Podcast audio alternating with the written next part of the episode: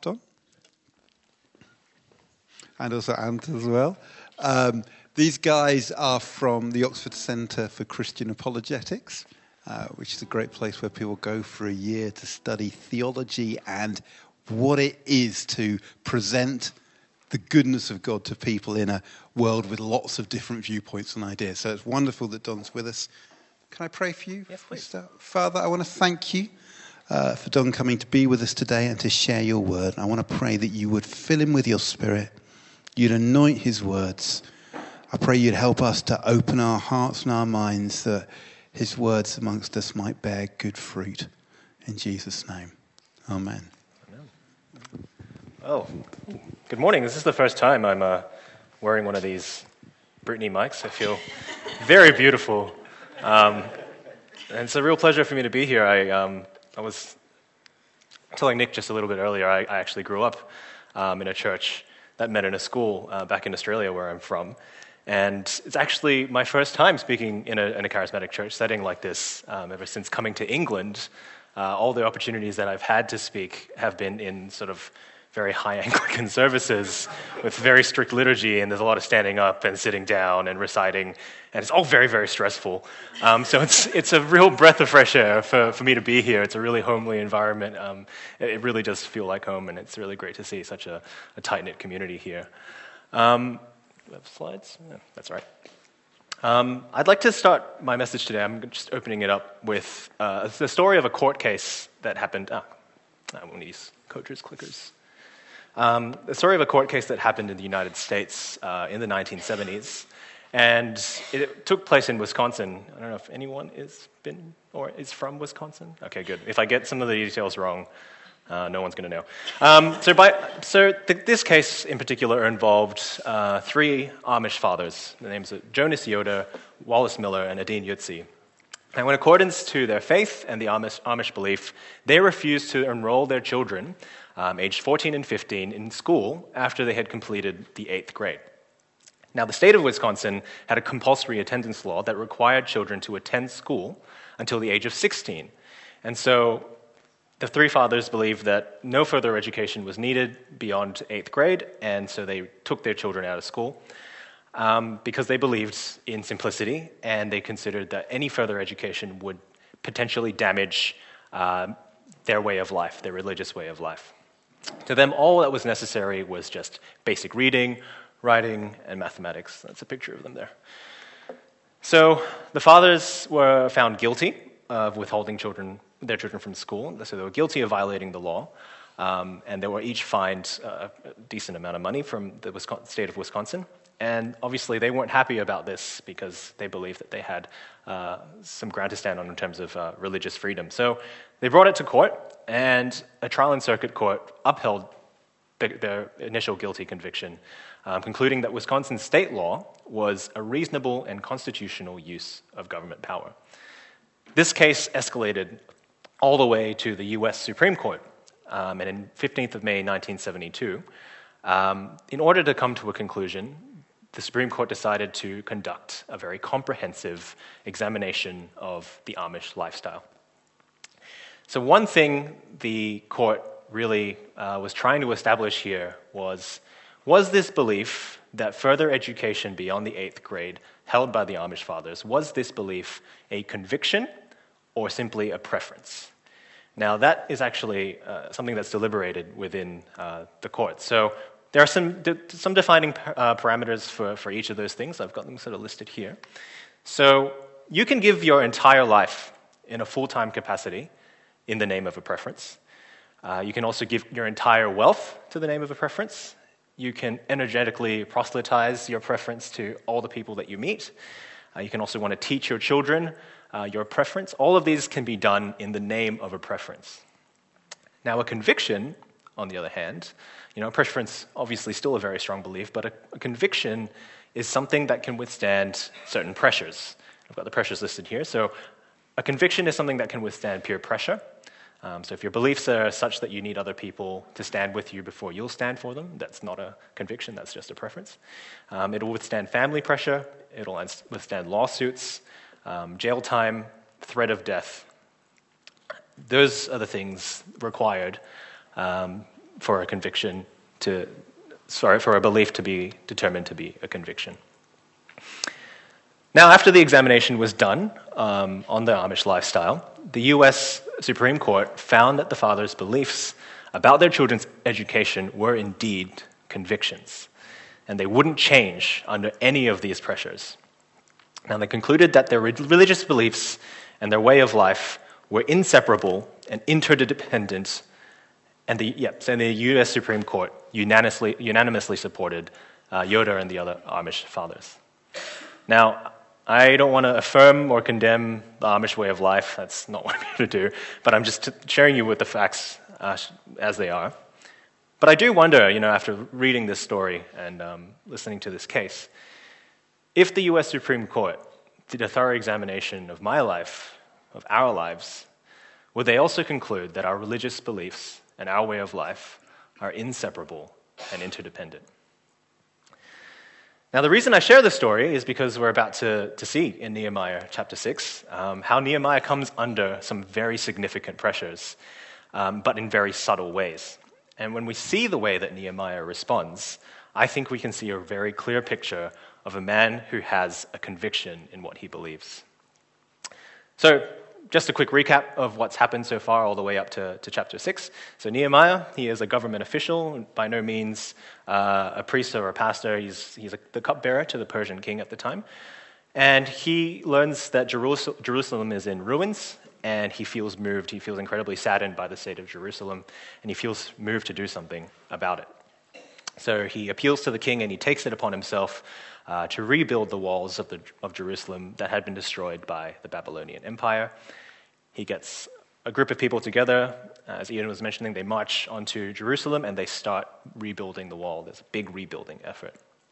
And then we see a bunch of challenges coming his way, particularly by a man named Sanballat. Um, and in chapter 4, we see you know, the people are rebuilding the wall, but people are mocking them and then their lives are starting to become threatened uh, by this Sanballat character.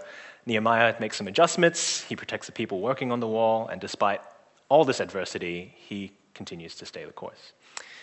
Now, chapter 5, there are problems that arise from within. There's a famine in the land, and then rich landowners try to take advantage and exploit others within the rebuilding effort.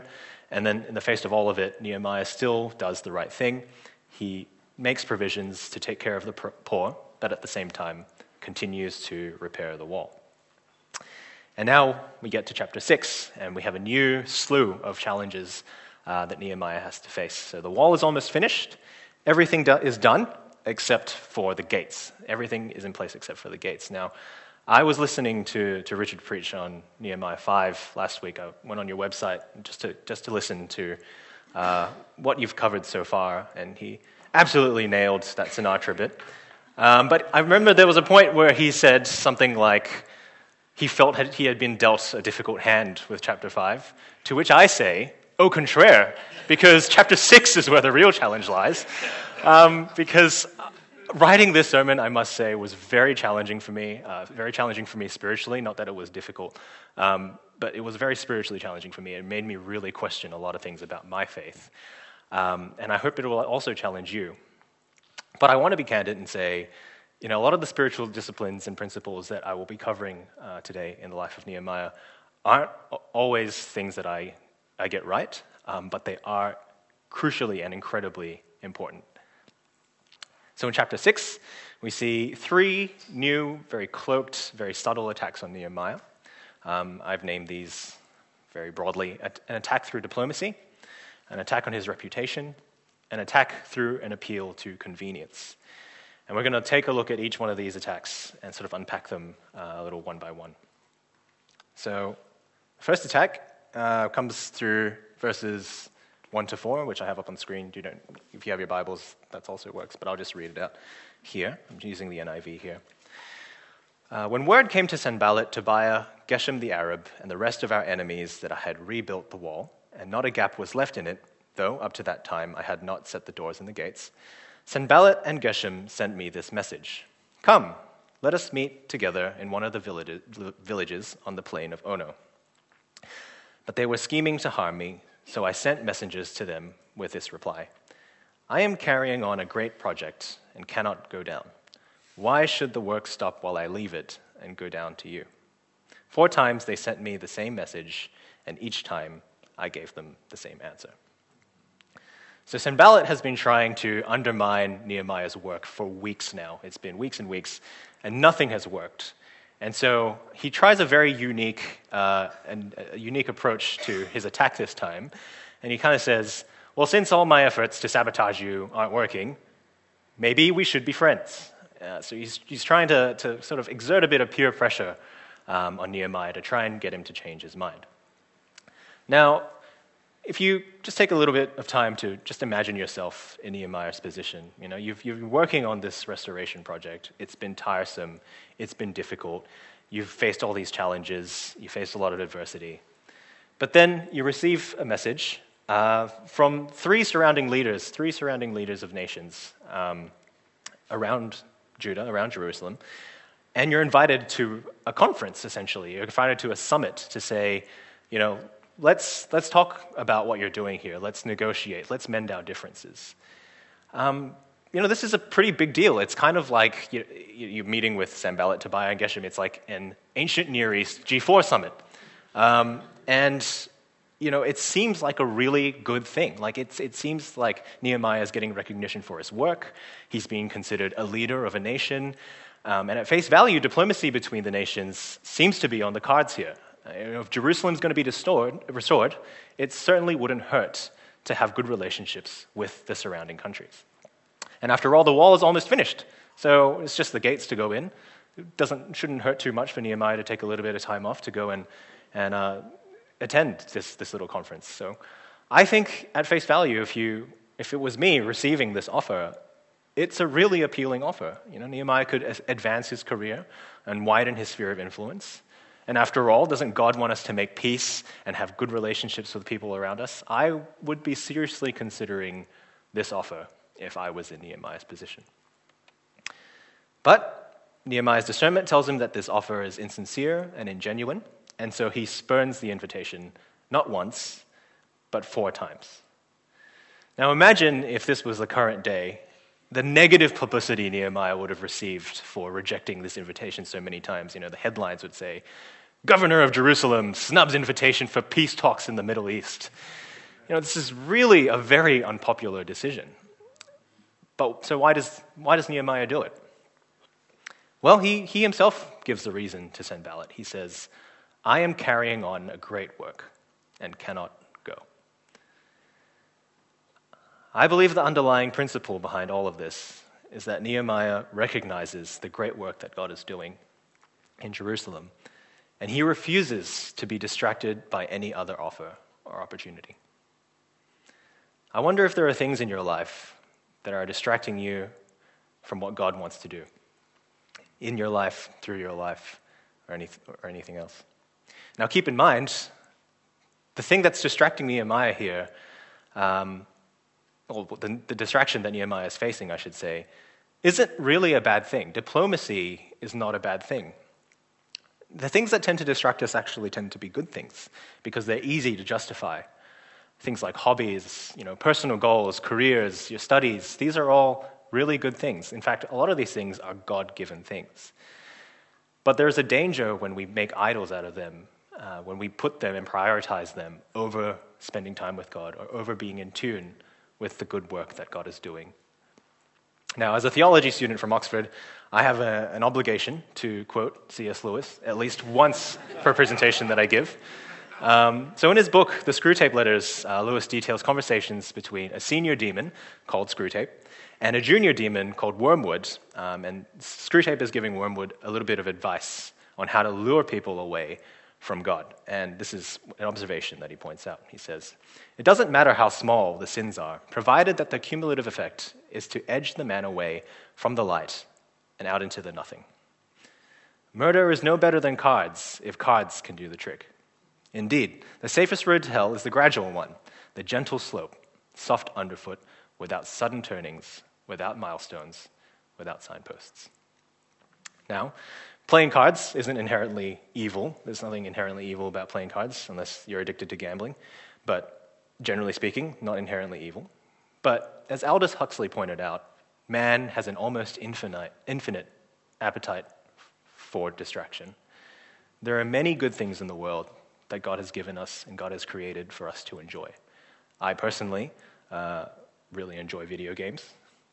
And I find a lot of the time, you know, they do, if I, if I don't let myself, uh, I don't catch myself, I get, I get distracted and I neglect my duties as a student. I neglect my duties to spend time with God, and I neglect my duties as a husband, even sometimes. Video games aren't evil, I think. but you know, there are certain things, certain things that are pleasures that God has created to refresh us, that if we let them get in our way, um, the enemy will use them to distract you from God, what God wants to do. Are there things in your life that distract you from the work that God is doing? That distract you from spending time with Him and distract you from getting to know Him? That's attack number one. Attack number two. So we get to Sanballat's next attack in verses 5 to 8. They're up there. Then, the fifth time, Sanballat sent his aide to me with the same message, and in his hand was an unsealed letter in which was written It is reported among the nations, and Geshem says it is true, that you and the Jews are planning to revolt, and therefore you are building the wall. Moreover, according to these reports, you are about to become their king, and have even appointed prophets to make this proclamation about you in Jerusalem There is a king in Judah. Now, this report will get back to the king, so come, let us meet together. I sent him this reply Nothing like what you are saying is happening. You're just making it up out of your head. yes, pretty straightforward, I think. Um, so, once again, Sanballat, very, very sneaky, very subtly, and very diplomatically, even, adding that peer pressure onto Nehemiah.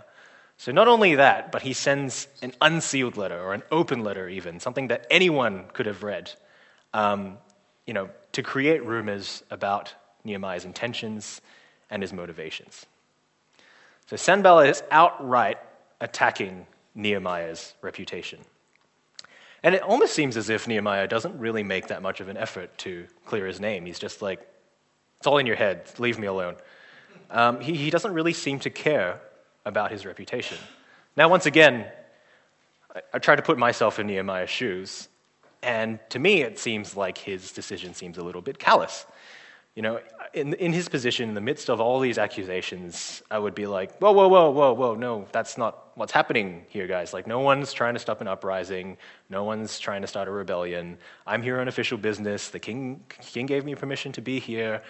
You know, there, there seems to be the possibility, even if this report gets to the king, of you know, Jerusalem being taken down by King Artaxerxes. I would be doing anything possible and everything possible to clear my name. I mean, after all, isn't your reputation important? Doesn't the Bible say that your, your reputation is a good thing? Now, I went and looked at a bunch of verses. These are all the verses, or there are more, but these are some of the verses um, that the Bible lists about reputation. So in Proverbs, we read that the value of a reputation is far greater than any riches of silver and gold. And then Paul writes in 2 Corinthians that we should do what's right in the eyes of man. He also says in 1 Timothy that a church leader needs to have a good reputation with outsiders. And then in Jesus uh, in Luke 6, Jesus says, "Woe to you when everyone speaks well of you." Which is, seems to be a little contradictory. And then Paul writes, seemingly against himself in the other verses that he wrote, that we, should, we aren't trying to please people in 1 Thessalonians, and we shouldn't try to win their approval in Galatians. So, given these verses, what should we do about our reputations? Should we care about what other people think? And I think the answer is yes. But we shouldn't think about we shouldn't care about what people think of us rather what, we, what people think of Christ. You know, as Christians, no matter what you do, no matter you know, how you behave, you, you always don't know who's watching you. And as Christians, we are always representing Christ. Um, we should always care about what people think of Him because your character and the way you behave is a testimony unto Him. However, we shouldn't care about what people think about us for our own sake. Rather, we should care about what people think of us as a means of reflecting Christ onto other people. Now, Nehemiah actually did care about his reputation. We'll actually read just a little bit later that he did not want to be given a bad name. He made an effort to clear his name, and he just said, Sanballat, you're, you're telling lies here. You're, you're saying these anonymous sources are saying things about me, but none of it is true. He, he did make an effort to dispel these rumors. But he wasn't going to be deba- sorry, he wasn't going to be baited into defending himself and making a big deal out of it so that he would lose track of his work and the work that God was doing through him. He recognized that people could make up rumors about him, but ultimately his confidence and his identity were in the Lord. And so he continued to keep his eyes on the work. Now, being a Christian should lead you to make some pretty unpopular decisions and choices from time to time. But the Bible does tell us that our obedience to God and His truth is far greater than our own reputations, far more important than our own reputations. All right, so we're moving on to the last attack on, uh, on Nehemiah that Sanballat poses, and that's in verses 10 to 13. Oop. I think this is the most challenging one of them all. Oh. So, one day, I went to the house of Shemaiah, son of Delaiah, the son of Mehetabel, who was shut in at his home. He said, Let us meet in the house of God, inside the temple, and let us close the temple doors, because men are coming to kill you. By night, they are coming to kill you. But I said, Should a man like me run away? Or should someone like me go into the temple to save him, his life? I will not go. I realized that God had not sent him, but that he had prophesied against me because Tobiah and Sanballat had hired him. He had been hired to intimidate me so that I would commit a sin by doing this, and, and then they would give me a bad name to discredit me. So I just mentioned just earlier, this is at the end of there, it's a verse where Nehemiah actually does care about what people think of him. It's important for him um, to do the right thing as a leader, to, to be um, a proper represent- representative of God. Now, just in case you need a bit of background, um, the reason why Nehemiah didn't want to enter the temple is because he wasn't a priest. And there were certain parts of the temple that you weren't able to enter if you weren't properly cleansed and if you weren't a priest. And if he were to step into the temple as a government official, civil engineer kind of guy, uh, he would be committing a sin. But once again, put yourself in Nehemiah's position. You've come to a real test of whether or not your commitment to God is a preference or a conviction. The threat of death. Someone is sending you a death threat. Now, if I were in Nehemiah's position, once again, I think it would have been really, really easy for me to justify hiding in the temple, uh, especially if I was receiving death threats. It doesn't really seem like a big deal to avoid death, um, to commit something small like going into the temple. And in fact, I'd probably even say that's a really reasonable thing to do. But even under the threat of death, Nehemiah stood his ground and refused to enter the temple. And this really had me questioning are there things in my life that are sinful, but I ignore them because it's just more convenient or reasonable to do it that way? And absolutely, there are things. Um, I don't, didn't have to give it very much thought. So, just by a show of hands, who here considers it important to recycle? Okay. Who here, re- keep your hand up if you recycle when it's really, really inconvenient to do so? Oh, very good. It's much better than I am. Um, because I, I, I, you know, I think it's really important to recycle. I think that Christians have a responsibility to take care of God's creation, to take care of the planet, and recycling is a very small part of that. And yet sometimes I'm out, you know, in school or I'm out in a shopping mall and I've got a, like, an empty can and I can't find a recycling bin. It's so inconvenient for me to take the can all the way home to recycle, so I just throw it in the trash. Now, is that a sin? Maybe, maybe not. That's, you know, it's, maybe a little bit more debatable, but I think these sort of small things creep into our lives all the time. They're these little things that we think, oh, this will be okay. Like, God will understand it's such a small, minor thing. Um, you know, I used to work in business. I used to be a salesperson in Australia. Um, and, you know, for anyone who's worked in sales, you'd be familiar that you'd have to work with targets, and there's sometimes often a lot of pressure from, from your higher ups. And, you know, sometimes it's more no, it's normal and it's acceptable and it's more convenient to tell a little lie in order to get a slightly bigger order um, just to avoid getting chewed out by your boss. And that's definitely a sin. That's definitely you know, bearing false witness to someone in order for personal gain. But it's so acceptable um, and it's such a normal thing in business.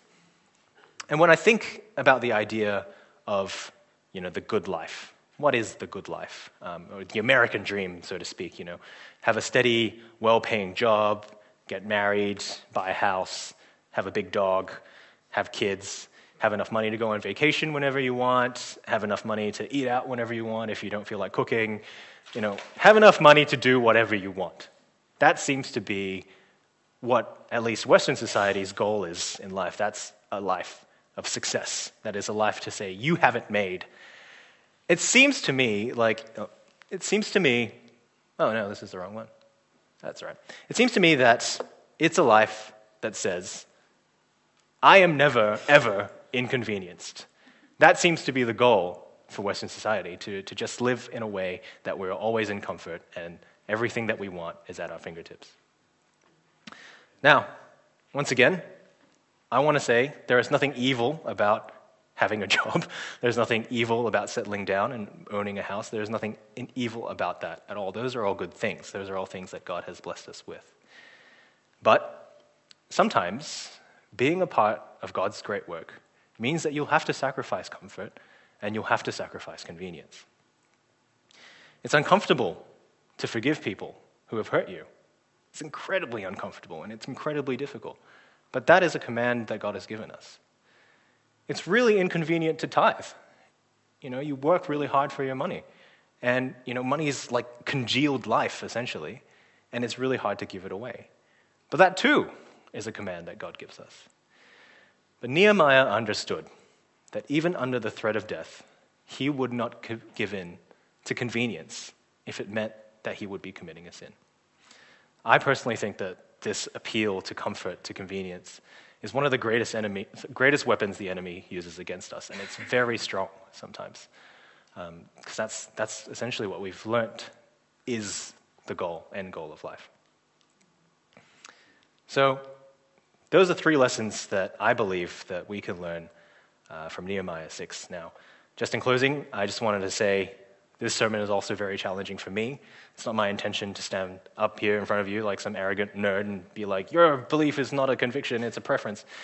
Um, but, you know, one of the most common objections that we get at the OCCA, and Arnd will be able to attest to this, is that oh, isn't Christianity just a psychological crutch? You know, isn't it just designed to make you feel better when times are tough? And I think if you just read Nehemiah, it plainly shows that no, Christians are asked to live a life that is a far stretch beyond being a security blanket, being there to make you feel better when things are difficult. This message is just as much for me as it is for anyone else, and Christianity can be incredibly challenging. It requires sacrifices, and it requires inconvenience, and it requires being unpopular sometimes. And if you're hearing a message like this for the first time today, uh, you might be thinking, you know, why even bother with Christianity? It seems so difficult. But the strength and the desire to live sacrificially comes from an understanding of, a, of the sacrifice that Christ made for us on the cross.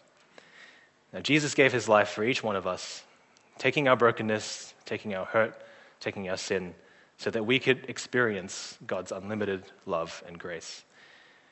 And the reason why we should endeavor to live this way um, is because of the Im- immense love that God has for us. So I just want to ask you, you know, how do you stand with God today? If you've never known this love, this relationship with God, I'd like to give you the opportunity to, to experience it for yourself today. So I'm just going to lead us all into a very simple prayer that leads, just involving the words sorry, thank you, and please. Um, and if it's something that is resonating with you, you know, feel free to pray it in your heart. But um, yeah, so if we could just bow our heads, please. Dear Lord, we're sorry for living in a way that is away from your, from your teaching and from your love. We're sorry for doing things our own way. I thank you that you sent your Son to die for us on the cross. I thank you that you loved us so much, even though we were your enemies. Please come into our lives um, and teach us um, how to be more like, more like you and your Son.